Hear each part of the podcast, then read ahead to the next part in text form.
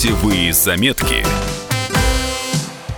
После закрытия прямого авиасообщения с Грузией россияне стали интересоваться, как же теперь попасть в мир Хинкали, Кинзмараули и Боржоми.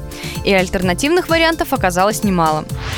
До Грузии по-прежнему можно долететь. Правда, теперь это будет дороже и дольше. Нужно сделать стыковку в других странах. Самые популярные пункты пересадки – Стамбул, Баку, Ереван и Минск. За билеты на последнюю неделю августа придется выложить не меньше 15 тысяч рублей в оба конца. Ищем плюсы, по пути смотрим другие, не менее красивые города. Также есть вариант долететь российскими авиакомпаниями до Владикавказа, а оттуда до грузинской границы доехать на автобусе или на такси. В конце лета прямой перелет стоит 8 тысяч рублей. Поезд из Москвы, кстати, обойдется примерно в ту же сумму, только времени придется потратить гораздо больше. У такой поездки есть и немало минусов.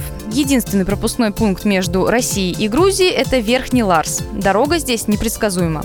Мало того, что из-за наплыва туристов летом на границе скапливаются многокилометровые пробки, так еще если не повезет с погодой, можно остаться и вовсе без отпуска.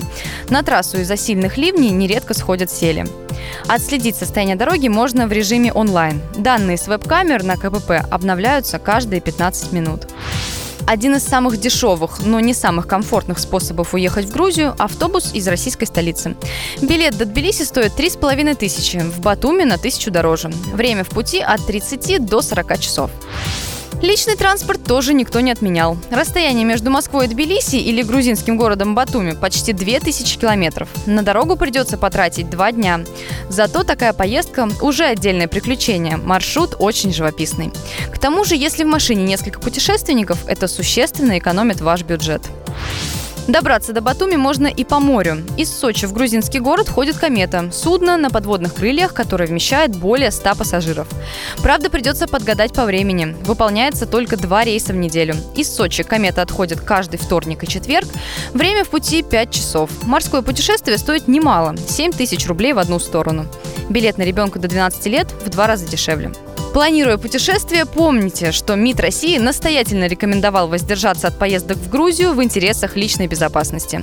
Валерия Лысенко, радио «Комсомольская правда».